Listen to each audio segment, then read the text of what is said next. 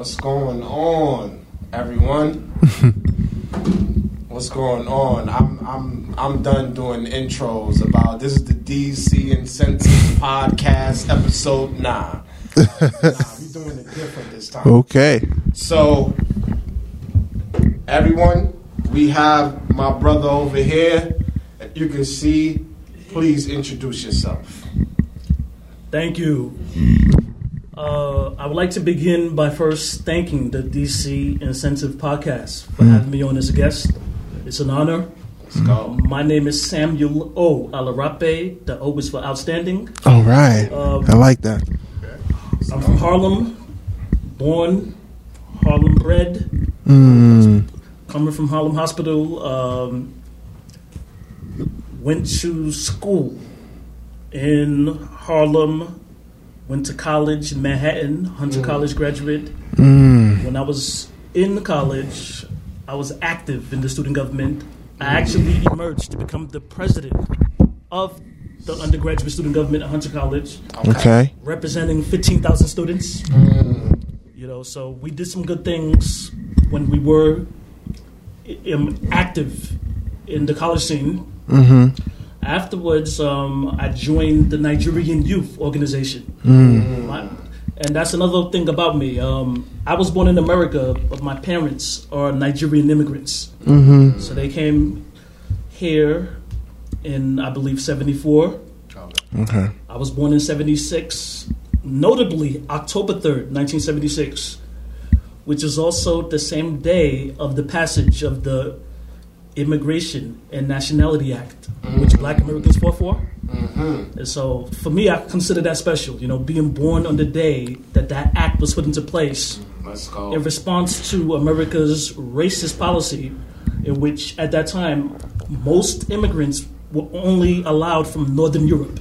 Mm. So Asians, Hispanics, Africans, Caribbeans, only small percentages were allowed in the country. Mm-hmm. Vast majority were, you know, Northern European, and so the activities of the civil rights movement. And one of the after effects was this whole change in attitude about everything that was race based. Mm-hmm. And so it came down to not just desegregation, right? It came down to evaluation of everything during that time because during that time, America was going through a cultural transformation. And so one of the things they noticed was the racist elements of the immigration policy. Mm-hmm. And so that's what kind of opened the door, you know. Okay. Gotcha. So it was one of those extra um, consequences of the civil rights movement. It's one of those games. So you know, I was born in that day. Um, member of Nigerian Youth Organization, became the vice president in time, and then um, over the years I've just been involved. You know, I've been involved with campaigns, congressional campaigns, city council campaigns, uh, assembly in Harlem and in the Bronx. Okay. Okay. So, so I was not only politically active in school, but also outside of school. Mm. And I eventually got involved with uh, Black Channel Films, Okay. where I became a co producer with executive producer Jason Black, where, you know, I helped him with his 7 a.m. documentary, Gentrified Ethnic Cleansing American Style, Powerful documentary. which I'm in, by the way. Definitely. That's one of my favorite. and race war. And hmm. so we've used the documentaries as a mechanism for educating black society on what we think are the biggest problems facing black people. And Right, obviously, the, right. lack, the lack of black businesses is one. Yeah. We don't have a black economy because we don't have enough businesses. Mm-hmm. Gentrification is a big issue. Huge. And Right we explored that issue from a race based standpoint. We were the first to do it. And then we also explored the topic of are we in a race war? And we feel that we've covered that topic Yes. very was comprehensively. Powerful. powerful. Because we can see Very that powerful. you know there's a war being waged against black people.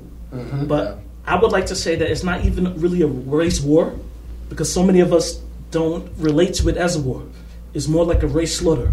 Mhm. And we need to wake up to the fact that, you know, society is waging war on black people because we're looked Mhm. at as the prey in this economic and political jungle called America. Right. So, so let me let me ask you, what made you be this enlightened person to be uh, a, a solution and um, someone that wants to solve problems uh, in America? I think what has helped me become enlightened is a certain level of consciousness and commitment. And I believe the consciousness comes from the things I was exposed to as a child. So, for example, Fat Albert, right? was something that my father made me watch. you know. Okay. He wanted me to watch these black cartoons. Right. In the 80s, uh, in the 80s um, there was something called Black News. Okay. And so even though I didn't understand it, right, that was a staple in my Okay. house. Yeah. Black News. Black news. Yes. I don't know if you you guys are probably too young to remember. No, no. Yes. Uh, I grew I grew up with Like It Is. You remember Like It Is? Like it is Right. Gil Noble. Right. Yes. Is it, is that like what Black News was? Yes. Oh, okay. Black News. All right, that makes sense. Uh, I don't remember the brother's name, but it was a dark skinned brother with a big beard. Kind of looks like a looks like me a little bit, right? and he he had a fro to it, a, a, a big fro, and um, Soul Train.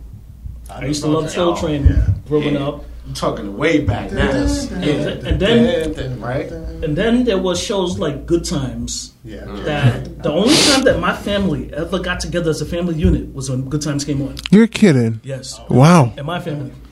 Jesus. They loved Good Times. The Jeffersons, Sanford and Son, you know, all these um, different black sitcoms Yeah. going into the 90s, The Cosby Show. So all those things helped. Going through school, um, at the age of 17, I read the autobiography of Malcolm X. So that's what made you change. Uh, Uh, whoa, whoa, whoa, you just, you just, you just, you're just it gave jumping, more- man. Let the man explain himself. There's I no don't, way. it, I don't know if it made me change, but well, your perspective on like just black empowerment itself. it gave me more clarity. So you can All right. say kind of shaped you. Yeah, it kind of All right, be- before before Rich puts thoughts in your brain, talk to me. talk to me about how the autobiography of Malcolm X changed your life. What about its contents changed your perspective? The autobiography of Malcolm X mm-hmm. was a story, right? It was an inspiring story of transformation. And when we talk about transformation, it's about each person becoming the best version of themselves. Mm-hmm. That's what transformation is all about, right? It's not about changing the core of who you are. It's about actualizing your best self Okay. and it's about Okay. transcending yourself to become the best version of yourself. Mm-hmm. And I don't think in history too many people epitomize that more than Malcolm X. You know, Striving to become the. I mean, would you say in a way that Malcolm X sort of represented or was the result of the pursuit of the American dream? he was the pursuit of the African. I'm trying to think of the best word. Not the American dream, because Okay. America's a nightmare for black people. Okay, you're right about that. he was the representation of African glory. Of African glory, not Yes. American glory, but African glory. African glory. Why did you make that distinction? The why did you see, vision. like? Why did you see it as an African vision and not an American vision? Because Malcolm X is an African. And Malcolm X, at the core, was a Pan African. He was born into Pan Africanism. His father was a Garveyite. Mm-hmm. And so when Malcolm X transcended himself to become the best version of himself, mm-hmm. he was going back to the core of who he was, which was an African. So then, what did you think about his trip to Mecca when he saw that all of like the Muslim people when he went on a trip to Mecca, he saw all of them as his brothers and sisters. Does that take away from some of his Pan African ideals or no? Absolutely not. Um, his trip to Mecca was part of his transformation. And when we go through a process of transformation, we're going to face some obstacles, right? You're right. But we're also going to get new data that shapes the way we look at things. And so Malcolm saw from a philosophical and theoretical standpoint the possibilities of Islam. He saw Islam as a regulating force where it can regulate the behaviors of not just black people but also of white people. Okay. So he saw it from that standpoint, and there's some truth to that. You know, um, uh, my friend once said, and this may seem off topic, but it's um, it's connected to the same thing, right? All right. Okay. He said that. Um, now I'm about to say something controversial, right? Okay. He Be said- careful. It's- I'm about to say something controversial. right. My friend the other day said that a lot of Western women, right, Okay. whether they're black or white, there's a mentality that they have that's materialistic and money oriented, right? Okay. And so a lot of times you can come into problems in terms of long term relationships with Western women mm-hmm. if the money problem is an issue in the relationship, right? He said sometimes it's good to deal with a woman that has a guided that is guided by a religious philosophy, mm-hmm. whatever that philosophy is, mm-hmm. because that being guided by that philosophy could regulate their behavior to prevent them from doing things in the relationship that is evil, that can you know um, that that is a, a breakaway from morality, right? Okay. And so he said sometimes that's good. Sometimes, and this applies to men too, right? Sometimes if you feel that there's a higher power, and that higher power can punish you for doing wrong to other people, right? Right. It can regulate your behavior. And I believe Malcolm saw the possibility of Islam in that way. Unfortunately, when he first came back to America to share his experiences, he didn't realize that he was used by the media, especially the liberal media, to. Um, he was used to promote confusion when he first came back. And so, so So, what for, for our audience, right? Mm-hmm. A lot of people have not heard the word, uh, or the t- uh, you can say title, Pan Africanism. Mm-hmm. So, what is it? Mm, that's a good one. What is Pan Africanism? Okay. Years ago, me and a group of Nigerians Okay. decided to, you know, get together to discuss Pan Africanism, right? And what we thought it was. So each one of us were assigned the task of coming up with our definitions. And this was 10 years ago. So what I did was, at that time, I actually wrote out a comprehensive definition of Pan Africanism. All right. Okay. And I've been able to keep it up. I like Okay. it. I like it. All right. So I'm going to read it word for word, and then I'll try to simplify it. All right.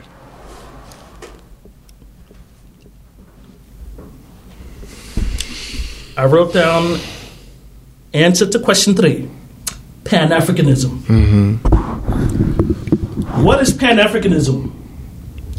The philosophies and practices associated with the promotion, espousal, indoctrination, education, socialization, and actualization of unifying African people, cultures, nations, nation states, mm-hmm. languages, mm-hmm. traditional practices, empirical knowledge, senses of learning, laws, codes of conduct, collaborative nation building efforts, security, defense, and the political, social, and economic development directed towards the creation of a federation that functions as the United States of Africa.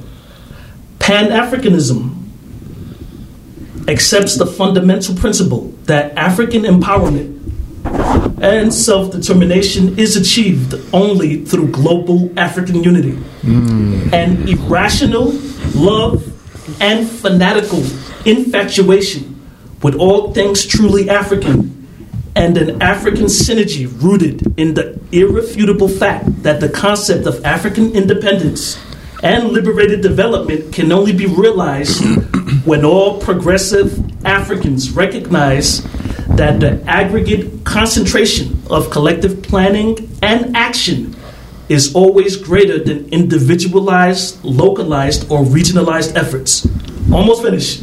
I, hear you. Finally, Pan Africanism is a commitment by all self respecting black people in the world to work towards the obliteration of all old and modern forms of mm-hmm. slavery and colonialism, reclaim their African heritage, and to govern all aspects of codified thoughts and behaviors in line with the basic understanding that we are all interconnected stakeholders in the rebuilding of bridges, networks, and the sustainable relationships that will transform Africa and enable her to rise to world power status. Hmm. That was my definition of Pan Africanism. Now I understand why it wasn't in the Merriam Dictionary because that is by far I the think longest you definition I I've ever think- heard. I think, Yes. you hit, I think you hit every single corner that you possibly can. Yes. You really That's the best way I could put it. and But to you had simplify that, it. Right, that's what I was going to say. To, To simplify, it for like an eighth grade, how would you. Are we doing that? Pan Are we really doing this now? We're really doing this. We really doing this? I'm ready. Simplify. Like, okay. Yes, This smart eighth eighth grader grader. or smart eighth grader or not so smart. The dumbest eighth grader you can find. The dumbest. though. You don't use those words because I understand. Right? Exactly. To break it down simply, Okay. Pan Africanism is simply mm. the political, cultural, social, and economic unification of all African peoples. Yeah. That's what it is. I don't understand why you read all that. You could have just said that. That was Nah. Yes. Nah, I that's a applaud to that. definition. I appreciate mm. I applaud to that. That's a yo. Listen, listen. So you can kind of say unity in a way. It's unity. Yeah. It's unity, but it takes into account that there are two approaches to unity, right? Mm-hmm. There were two prominent Pan Africanists, Kwame Nkrumah and Nnamdi Azikiwe from Nigeria. Okay. Mm. Kwame Nkrumah, many people say, would have been more influential if he had a bigger country. Mm-hmm. You know, Ghana's small compared to other African countries, Yes. and it's very small compared to Nigeria. Mm-hmm. But Kwame Nkrumah believed that all African nations should unify immediately to counter European power. Right. Yeah. So that's what he felt. It felt that it was an imperative and that there should be a United States of Africa.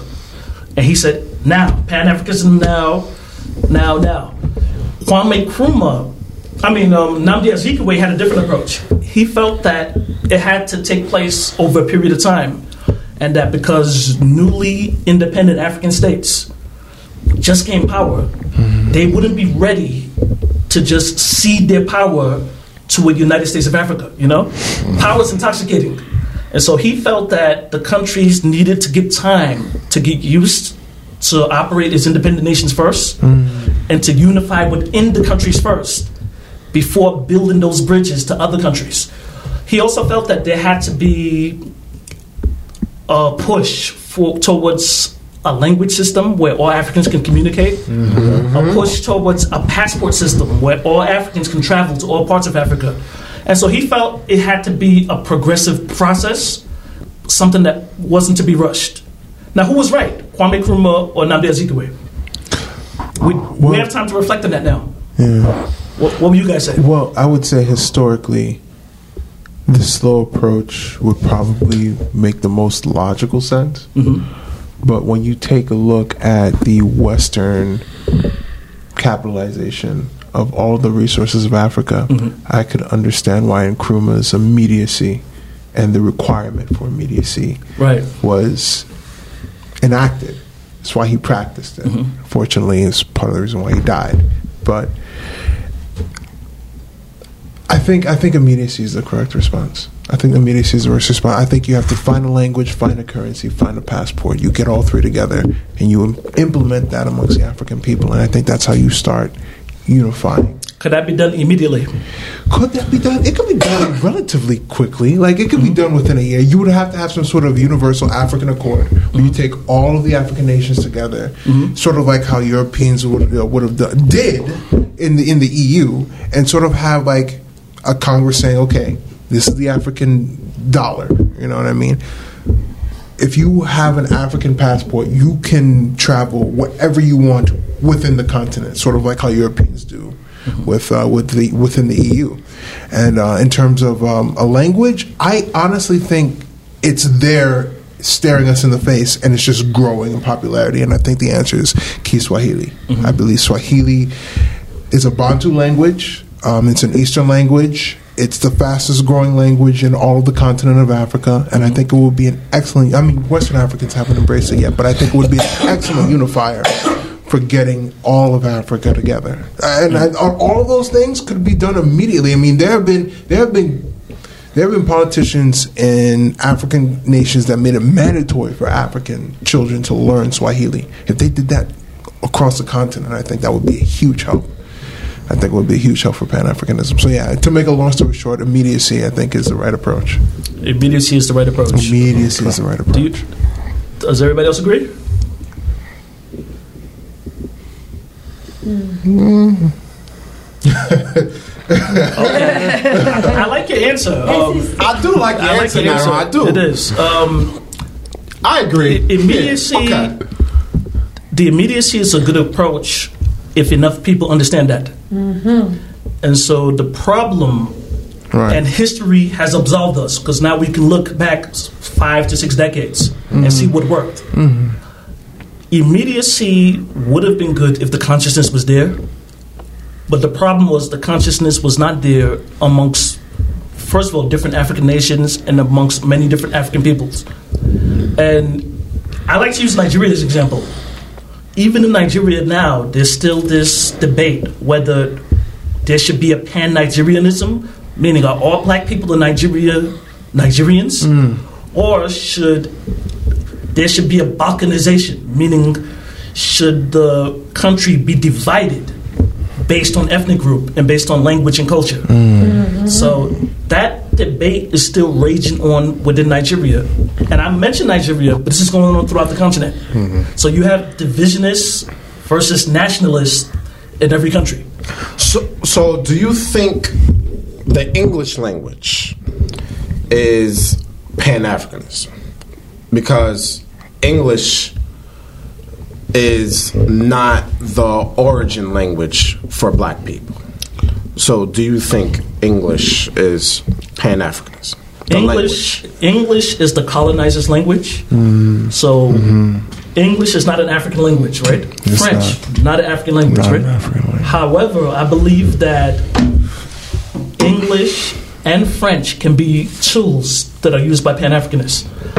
I feel that um, at this stage, because of the international reach of both of these languages, and because most of Africa was colonized by the English or the French, it would be sensible for African countries to make it a policy that, in addition to the indigenous languages, that every African should also kn- know English and French.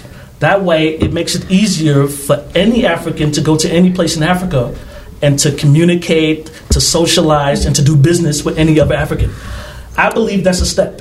Ultimately, I believe that um, we can take either the smallest African language or the one with the potential for the most reach, or even invest in creating an African language that has elements of every single African country. That's good. That's good. That, that would be my approach. That's good. I have Yes. an odd one. What about Creole? Creole, Yeah. same issue. Has- Same has- issue? has It's broken French. Yeah, Yeah, okay. it's French. All The, the question would be if, if they say, why don't we all speak broken French? Why not all speak broken English? Okay. You know, so Okay. um, it could be good, mm. meaning people can learn broken French the same way they learn broken English, mm-hmm. and that could be something learned throughout the continent. continent. But the reality is, European culture has invaded the continent, and it's transformed Africans in a way that's ir- irreversible. Okay. So we might as well use it to our advantage. okay. Yes. That's good. That's good. Yeah. Um, um, to add to that, um, in terms of language, I think language was really the pathway towards Pan Africanism for me. Um, I remember. I remember where I was. I was in my law office. I was in my law office. I was a paralegal. There was nothing much going on, and I thought to myself. I looked at my skin. I looked at my face, and I just it just hit me. The language that I speak is European. My name, my full entire name is European. The faith that I follow is essentially forced upon me because of European colonialism. Hell, the reason that my skin is so light is probably a result of colonial rape. You know what I'm saying? So I um, I put all that together and I said, okay, European colonialism was the reason why I am who I am. But what about me as African outside of the way that I look? And the answer truly was outside of the way that I look and maybe some of the thoughts I had, the answer was none. I know more European classics like um, To Kill a Mockingbird or um, uh, Dante's Inferno than I would from any other like African classical sort of literature. So then I thought, okay, how do I identify myself as African outside of just the way that I look? And for me, it was language. So then I went online, and it was it was real simple. I just went online and I said, "What is the most commonly spoken language in all of the continent of Africa?" And the answer was Swahili. Right. Language is important. Huge, huge. and not just language how we use language and how we use words mm-hmm. and how we use phrases and the specificity in which we use them and the carefulness and the um, consciousness with which we use words is extremely essential because words can disempower us on a subconscious level and we don't even realize it. yeah Yes. So, for example, Very true. That's I true. agree- I agree one with of the things yes. that black people say a lot when we're talking about justice is, "Oh, that was not fair." Oh yeah, that would be fair if we did that. You know, if you know I gave you a dollar, you gave me four bananas. That's fair, right? Mm-hmm. Mm-hmm. Exchange. But that's a problem when we use words like that in that way, mm-hmm. because you, you said exchange, right? Fair exchange. Yes. Yeah. Because there's this notion that justice is associated with the fair skin of Europeans. okay. But mm. when we look at the way Europeans operate, right, as a group, as nations, as organizations, right, they don't operate based on the concept of fairness. They operate based on the concept of power. You know, so by us saying fair, we hold them up as the arbiters of justice, the arbiters of the standards of morality. Mm-hmm. When, if that was the case, Europeans would have, without being pushed towards doing it, they would have been give reparations to African people if they truly were fair. You know, that's not something we would have to agitate for. Speak. So, Speak. so you're right. Language is part of it, but I think it's also important for us to keep in mind that language is a part of it. Dress, um, the foods we eat, and everything, the customs, right? Yeah. But there's more to being African than just a language. It's a consciousness. It's a way of being. Like a cultural thing. Yeah, but it's also a love for all things black. Well, the thing hmm. is, for African Americans like ourselves, and I guess including you, but I really don't count you because your parents are Nigerian. You see what I'm mm-hmm. saying? So you sort of have that. But for African Americans like ourselves, that either come from the Caribbean island or from the continent of the United States Yeah. due to slavery, it's tough for us to make that leap into thinking consciously as an African. Like it, it- you have to do work as somebody that's disconnected from the continent as we are to get back to that consciousness. I actually don't agree. Oh. Wow. I don't really agree. I, I don't agree. Okay, all right, talk to You, me. you, talk to me. that would be the assumption. Okay. The assumption would be that because con- continental Africans are on the continent and because they still speak the language, that they have a higher degree of African consciousness. And that's not necessarily the truth. You know, you have to keep in mind that colonialism just ended 40, 50 years ago. It's not that long ago. And colonialism was slavery too. Mm-hmm. You know what I'm saying? Mm-hmm. It's true. Mm-hmm. I call colonialism in America. You had slavery, which was referred to as chattel slavery, right? Okay.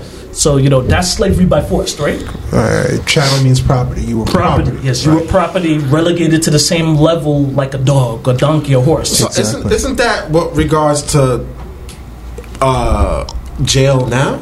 In what they No, no, call no, it? Is because- it because inmates, you're not- or are you're we talking about something different? No, chattel slavery is when it's similar. It is similar. It's actually jail is slavery by another name too. Of course. because you're property. Yes. you're treated as property. So Absolutely. yeah, it is very similar.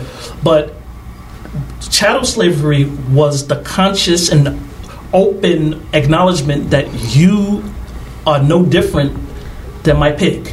You are no different than my sheep. You're, you're a farm animal. You're not a human being. You're subhuman. You're labor. And that's what made American slavery so different. But colonialism was also slavery. And I say that it was slavery by occupation. Yeah. Meaning you weren't taken away from your land, but you were enslaved in your own home. I was good. That's, Let's the difference go. between Wow. your slavery and my slavery. Mm-hmm. You were taken from your home and brought to the Caribbean into America. I was enslaved in my home, mm-hmm. where I was told what to do within my own home. Mm-hmm. So that's the difference. Colonialism is slavery by occupation. So it's recent. It's a recent slavery. And what I find is that when it comes to the African spirit and the custodians of the African spirit, they're not always living in Africa. You know, Marcus Garvey was, in my opinion, one of the greatest Pan Africanists. He never stepped foot, No, foot in Africa. I, I completely agree. Yeah. What, what I'm saying is, my contention is that it would be easier for somebody who came from the continent to make that leap towards Pan Africanism not necessarily. That it would be because I think Garvey had to take some extra steps. Like he had to get out of the idea that he's Jamaican first. He had to get out of the idea But that don't he you is. think people from Caribbean is somewhat closer to the No, African? no, no, no, no. Geographically and and socially, but I'm just saying, when you're stripped away from the culture and the people that you know, and you're born into a society that told you you were chattel for like two, three hundred years, I think the first step for us about thinking about Pan Africanism is getting out of the idea that we are from the country that we were born in first.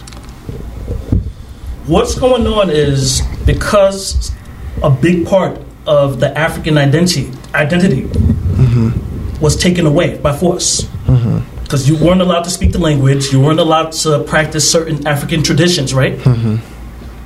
The instinct is still there, right? You can't take away the African from from an African person, and so that instinct shows up through a new culture. I would disagree with that as well. The instinct, the African instinct, you can't take away. No, no, you, you can take away the African spirit. No. I mean, there there are horrific stories through slavery that shows how the African spirit has been taken away. The African spirit, no, I don't think so. Then you talk. You got to talk to the black slave owners that were in the mm-hmm. United States. You got to talk to the black slave drivers that were in the United States. I feel like if you can be a slave driver and you could be born into a system where you think keeping watch over people that look like you, unlike a dog or a horse, if Right. you can do that, the African the African spirit had to have been taken away from you. But guess what? Even with continental Africans, right? Mm-hmm. We find the same problem. Yes, So, I agree with that. and these are people that didn't go through American chattel slavery, but they went through colonialism. So, yes, it can be taken away. I'm not saying it can't. But I'm saying that as a group and as a collective, right? I would argue that African Americans are the true custodians of the African spirit. Because where was Pan Africanism born? It was born here. That's true. You know what I'm saying? That makes sense. And continental Africans, right? You ever heard the saying that um, you can't see the forest because you're too close to the trees? Yeah, you can't see the forest through the trees. So a lot of continental Africans that are born knowing the language, born being acclimated to the culture, right? They take it for granted. I know.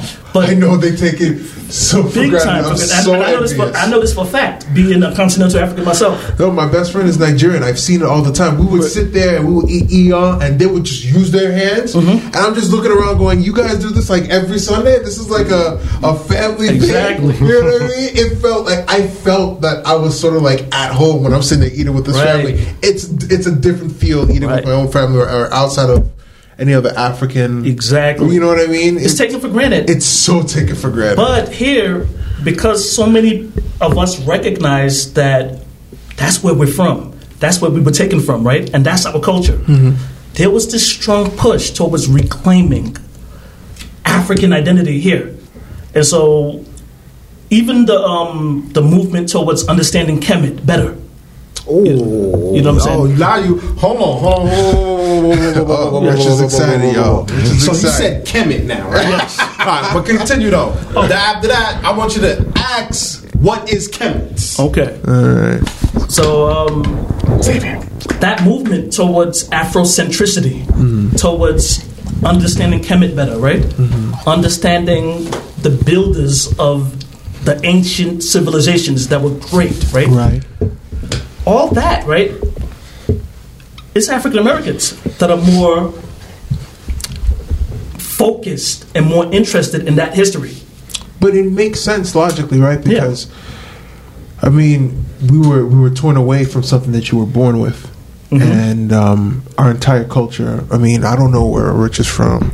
I don't know where Joy's from. I don't know where I'm from. I mean, I'm told I could look. I'm told I look like I'm Nigerian, but I'll never know for sure until, don't think- until I like do the DNA test. You know what I'm saying? I think they said um, from Guyana, not Guyana, Ghana, but I'm not too you sure. see, You talking about the ancestry.com? yeah, I want to. I want to. I want to do that one give day. y'all something. I did the ancestry.com, and it mixed up everything with my family.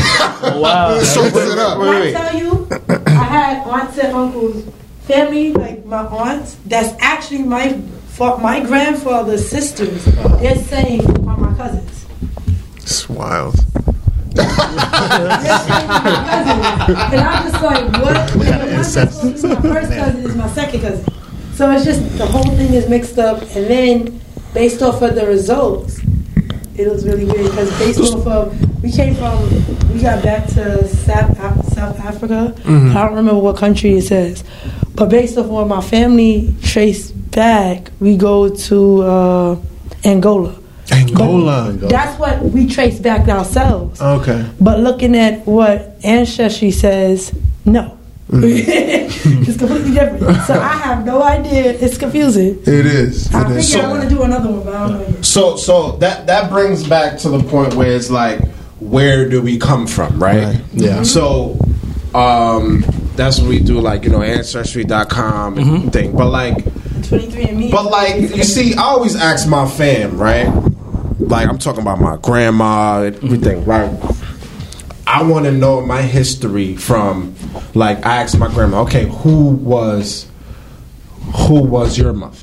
And then who was the aunt? And then who was before that? Hmm. But for me, I'm talking like thousands. That I'm talking hundred years ago, then another hundred years ago, then another hundred years ago. Yeah. So now you have to go well, like thousands of years ago to know who is who from your family Right. and what culture um, um, of who you are. So, uh, to, just to piggyback on what Rich was saying, I think that slavery is a holocaust. It's a tragedy. Absolutely. And it's a holocaust in the name of capitalism. Mm-hmm. But one of the reasons why I believe it makes sense that people torn from the continent overall embrace Pan Africanism over everybody else is because I feel like, no, I don't feel like, I know enough Africans to know that you guys have an identity within the continent.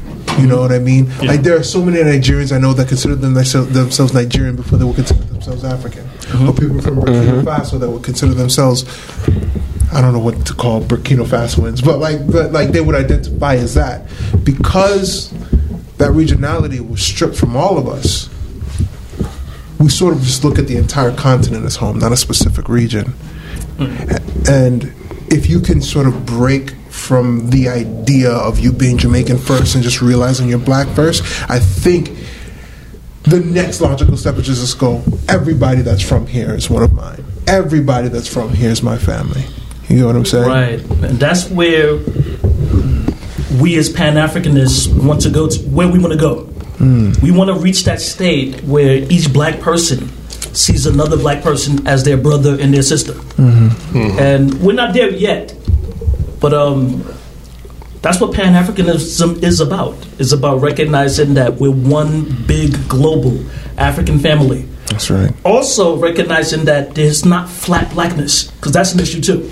You know i'm nigerian right? My parents from nigeria came to america right?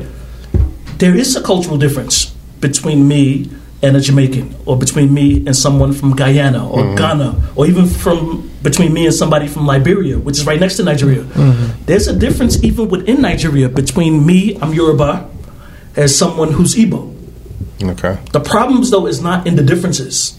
because I believe the differences are a source of our power if we look at it in that way. Even though there are differences between us, right? Those differences are what makes us each unique.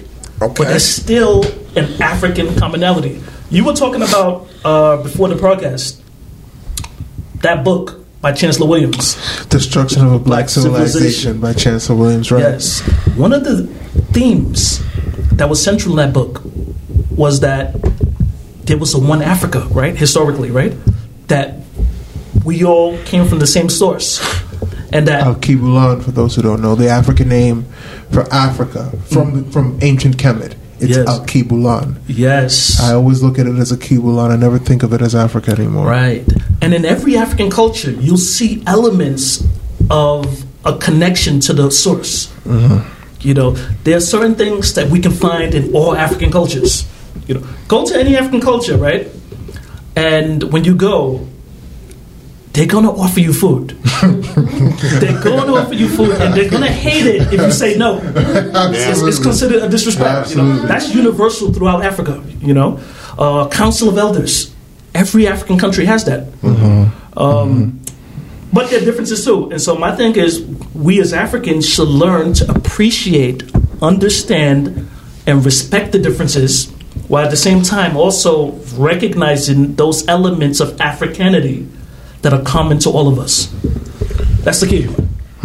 Okay, so let, let's let's go to Kemet now. What is Kemet? Kemet is the original name of so-called Egypt. Oh, so wait, okay. now here we go. Oh, this guy's excited. All right, so this guy's here ready. we go. All right, so now we got Africa, right, as the continent. That's right. Yes. We have um, Kemet. We have um, Israel. Am I correct? No, the Yeah. Israel's in the Middle East. No, Middle East, which is Africa. Middle East. Africa. you consider Um, wait, wait, wait. you consider the Middle East Africa? The Middle East is Africa. This is news.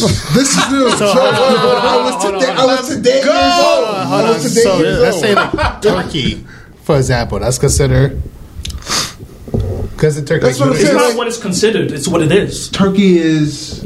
Everything in the Middle East is Africa. That's Northeast Africa. Israel. I thought Northeast Africa stopped with Egypt. No, look at all you got to do is look at the map and I look look at them up there, like like Africa's here, and then there's like a little strip, and then there's this whole Is it other like a little section strip? That's the part of Middle Africa. East. There's just like a little strip of water, and then the rest of the land. No, no, there's like there's like there's a bunch of water. There's like a little strip of land, and then from that little strip of land, you got like the rest of the Middle East. and that's part of Africa. I did not think of it as Israel. You know what? Egypt. That could make sense. Israel. Explain. I was, Egypt. I was today years old. Because the thing is, the Middle East is not just considered its own continent. That makes sense. Mhm. Okay. It's like India. Right, so like, so, Asia. so like, if the Middle East doesn't belong, like, I never thought of it this way, but like, if the Wow. Middle East had to belong to a continent, It'd be Africa. it It's- would be Africa. Because it makes sense because even like Morocco and mm. Egypt is kind of similar when it comes no, to no, like Morocco's but it's, Africa. it's African, but like the Arabic in it. Mm-hmm. That strip you're talking about is the Suez Canal. Mm-hmm. That's it's a tiny strip So that separates on. that from no, See, even Afghanistan. all that stuff is black people. Here's, That's a, here's a better question. Here's a better question. Where does Africa end? India? No, I wouldn't say that. Um, I would have to look at the map to see where it begins and where it ends. That's what I'm saying. Because like Turkey's But- a great example. You see what I'm saying? Like, Yeah, I 'cause would, I'm like- when I think of Turkey, I think like if, if they had to be a continent, I would think Turkey's part of Europe. You know what I'm saying? Israel, Pac, uh, Palestine, all those. That's all So I guess it was stopped by like Italy or something like that. Maybe. no, that's now when we're talking about Italy. That's what we're getting That's to Europe. north. That's, yeah, that's closer to still- Europe. okay. Hey, hey, what are your thoughts on Spain? Like, Ooh. do you take that little strip of water as like the divider between Africa and Europe, or do you consider parts of Spain Europe as well? I mean, I mean, do you consider parts of Spain African as well?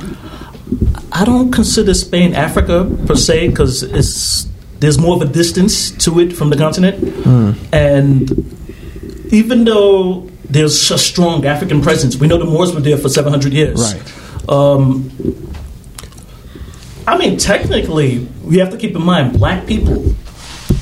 We were on this planet first, and we were all over the planet. We're the most Facts. genetically We diverse everywhere. people Facts. Yes. We everywhere. on the yeah. planet. Yeah, Right. so th- that's something to keep in mind. Yeah. But um, the issue is Europeans tend to come to places and label them the way they see fit. And so, you know, Kemet became Egypt. The whole area that was once the great kingdom of Ghana and Mali and Songhai, right? It was broken up into Nigeria and you know um, Liberia and Gabon. And Just look at the Caribbean islands by itself. How much of them just took over? Right. It's only now we getting independence. A lot of the islands. Right, so that's a problem too. Like, in, in fact, Nigeria is not really Nigeria. You know, a colonial governor named Lord Lugard, Uh huh. Lord Lugard, his wife named the country Nigeria which means fucking wicked. Black so fucking wicked. That is so wicked. Thank you being an African. So, hold on, hold on, hold on, hold on. So I hope everybody is getting this right now. So I hope wicked. everybody is getting this right now. Please say that one more time. Nigeria was named by a British colonial governor named Lord Lugard. Okay. And think of the name, right? Black, black people around the water. it. I don't want to think of Black. People so around the water, right? Racist. It's so racist. But then also, the name itself, right, is reference to the people that were there, right? Large population of black people, right? Mm. In other words, nigger area. I That's knew what it. Nigeria is. I knew it. I Yes. knew it. I knew it was racist. I hope I didn't create a. I hope I didn't create a. First time I ever saw the Niger River, and I saw it spelled and said something's off about this. There's no way. There's no way an African looked at that and said, "That's the Niger River." That doesn't. That doesn't make sense. And that's the issue some people have with the name. All right, so let, let, let's let's all right. So knew it. so I so knew it. so so let's get deep. Let, let let's get deep. Is the word African from the word Africanus? Af- Af- Africanus is that's all European. That's why I call Africa Alkebulan because the only African culture that I knew named the entire continent was ancient Kemet, and they called the entire continent Alkebulan. It was like I think it really might have been the Romans that labeled the entire continent Africa, right? No. It wasn't the Romans. No. Who was it? you get excited, Nairo. No, because I'm so upset. That whole Nigerian thing got me so Nah, upset. Africans named Africa Africa. I don't believe that. I It is. refuse to believe that. That's news. That's one of the um the, the notion and uh I would say it's a false narrative that Scipio his name was Publius Scipio. Scipio Africanus. People say that um he named Africa after him. But that's not how it worked. That's what When- I assumed. After the No. Punic Wars, I thought Scipio Africanus. Oh, okay, that's No. how they got Africa. long story short, and I know I don't want to divert too much from what we were supposed to be talking about. Oh, okay. But um, Publius Scipio conquered an area in northern Africa, right? Mm-hmm. And what was the policy with the Romans at that time was when a Roman general conquered a particular area, the the name of the area would be attached to their last name. And so that's how Publius Scipio became Scipio Africanus. It wasn't that Africa was named after him; he was named after Africa. Because he had conquered that area. He conquered that region. That region. area, yes. Right.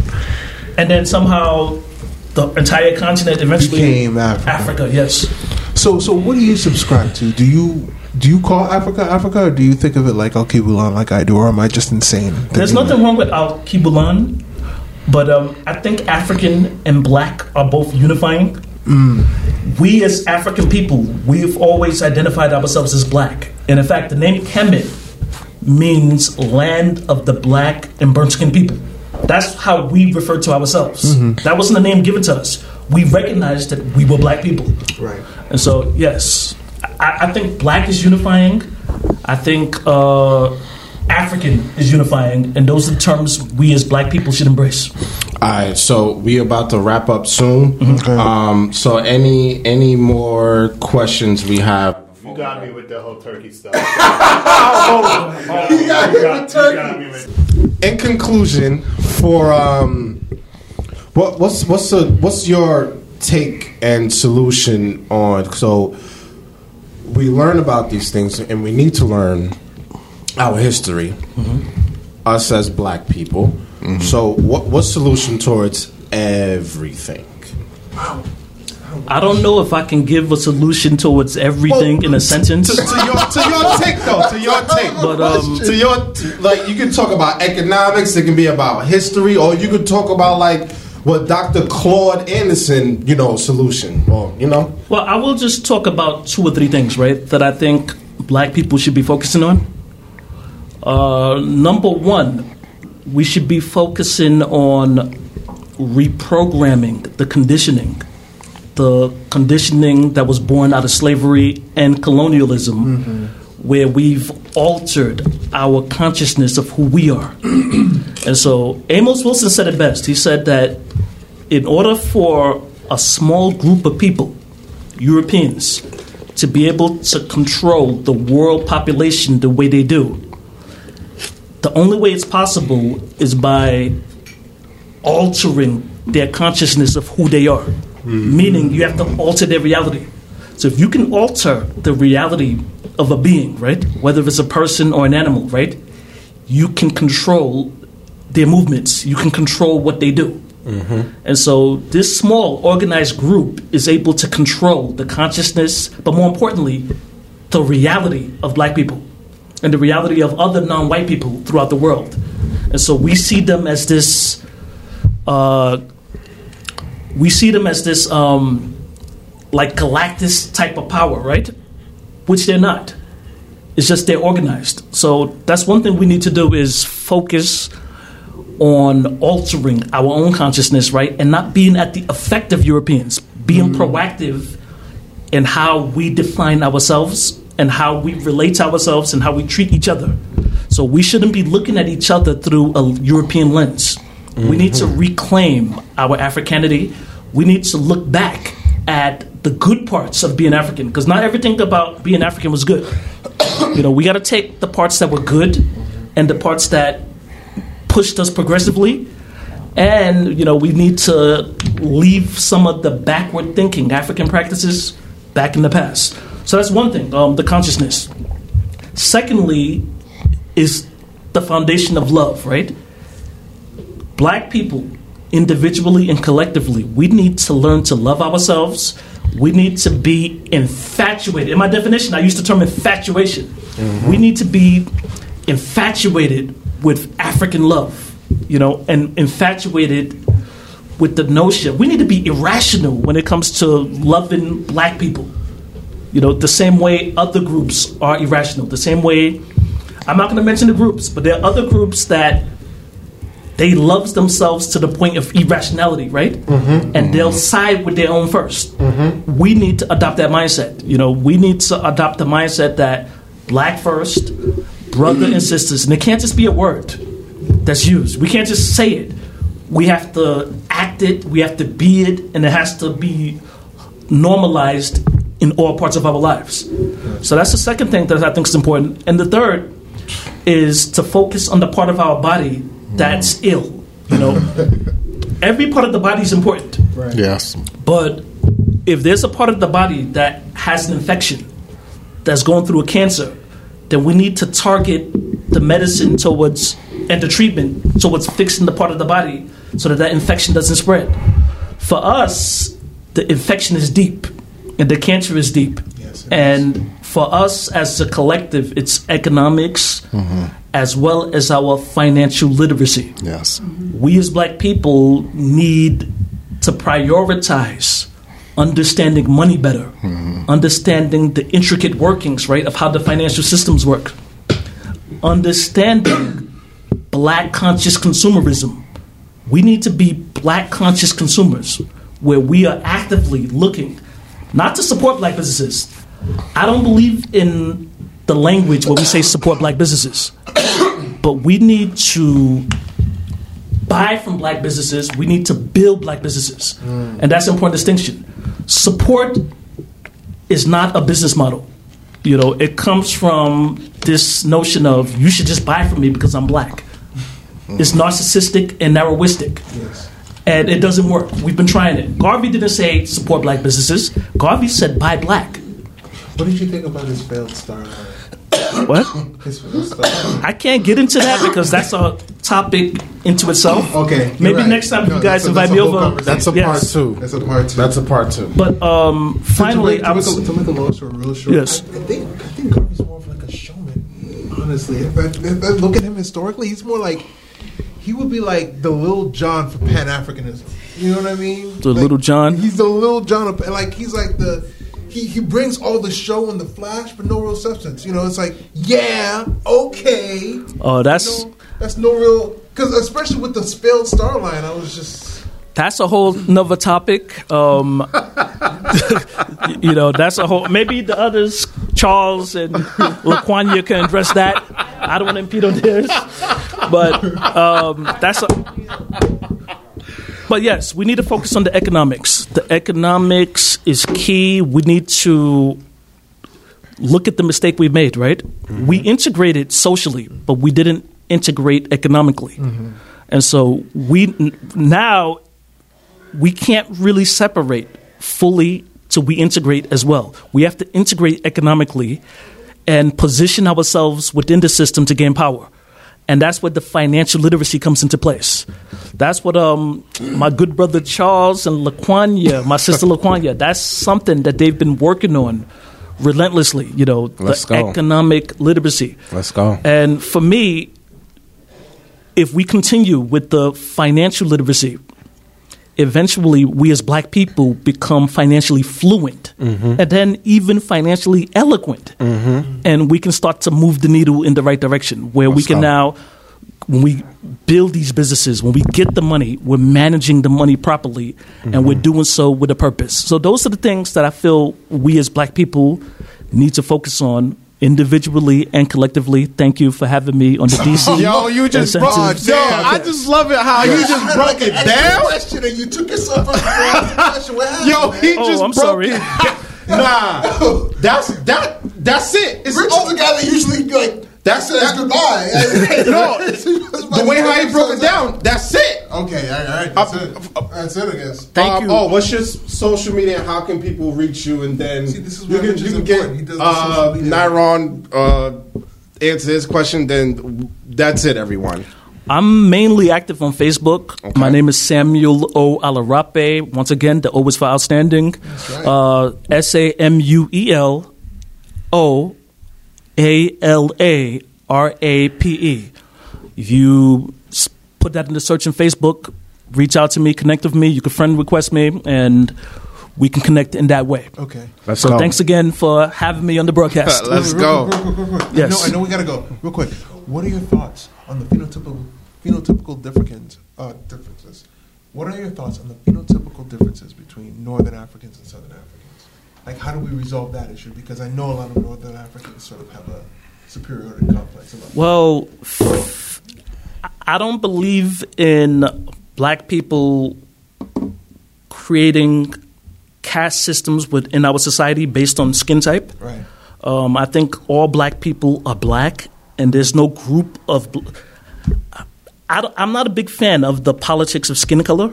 Neither am I. I You know, within the Black American community or within the African community in general, mm-hmm. it is an issue. So, for example, in Nigeria, we have the Fulanis. They tend to be lighter, and they're a smaller ethnic group, but they tend to be the power center throughout Nigeria. It's terrible. And so I'm not a big fan of that. But also, we have to keep in mind that this colorism is not just restricted to light skinned people. Clarence Thomas, right? He's a colorist, right? He's a black. He's he's he's darker than me. He's darker than you. It's terrible. It's But he has too. a European colonial mindset. Also, I want to shout out Lil Kim and Sammy Sosa as well. Yes. Stop it, Naira. I'm just saying. Stop Yes. it. But to answer your question more Stop it. directly, um, but um, there's this notion that if somebody's light skinned in Africa, that they're mixed with white. That's not necessarily true. And actually, we're coming to discover that some of the oldest Africans, right, are from South Africa. There was the assumption that the oldest Africans were in Kemet. More research is showing that it might have been in the southern region of Africa with the Sans people. Mm-hmm. And if you look at those Sans people, ma- many of them till this day have no contact with Europeans. And if you look at their skin tone, their skin tones are light. The oldest Africans are light skinned. If you really think about it, and they have no mixture with European. So, uh, like I said, um, different regions, different temperatures, different conditions lead to different outcomes with the skin color. Right. And then you also have that legacy of slavery, where there was, you know, issue in the African community. yeah, so you have that too. But e- Whoopi Goldberg, she's 100% African. Imagine, think about how amazing that is. Whoopi Goldberg, a descendant of American slaves, right? Went through this whole process, through generation to generation, for her to be 100% African. She's more African genetically than some Africans on the continent. I know that's nuts. So yeah, that's my thoughts. Um, I think all black people are African, and the same way we shouldn't divide ourselves in an antagonistic way based on ethnicity, we shouldn't do it based on skin tone as well. All right, there you have it, Thank you. everyone. Thank you, Sam. Oh, there you have it. Thank you. and we are out. We got Laquanya next. How you doing, my sister? Now let's talk about that. What I say? Not wrong. Listen, I heard you. I heard you. So That's the first and last compliment. if you know that the is the first and last Quiet, compliment. if you- I've never given another Quiet. Leave it alone. We're gonna we're gonna talk about that off camera. Can we finish No, this, this is, up? this is a wrap. I gotta get him. They've been watching the podcast. That's exactly what's going on. That's what she got to do. Let's go. Is this your first podcast where everybody's live in, in person? Nah, No. This, this is our what's up? We did Jersey Third? twice. We did No. Jersey twice. We did about five or more. Okay. Yeah, five, five, probably, probably six. About five. Yeah. Yeah, but Like we this. we this is better than online, hundred percent. It makes everything Online, there's easier. either one of us is time traveling. He got birds. I got birds. Yeah, I got birds. in He got basement. birds, My so it's like you're gonna though hear is- it. Yeah, y'all do realize y'all on camera, right? Oh no. Thank you for listening. If you like this episode, please, I really appreciate if you subscribe to the podcast, whether you're on YouTube, Anchor, iHeartRadio, Spotify. Please subscribe, give it a like. And if you're listening on Apple Podcasts, leave a review. Thank you for listening.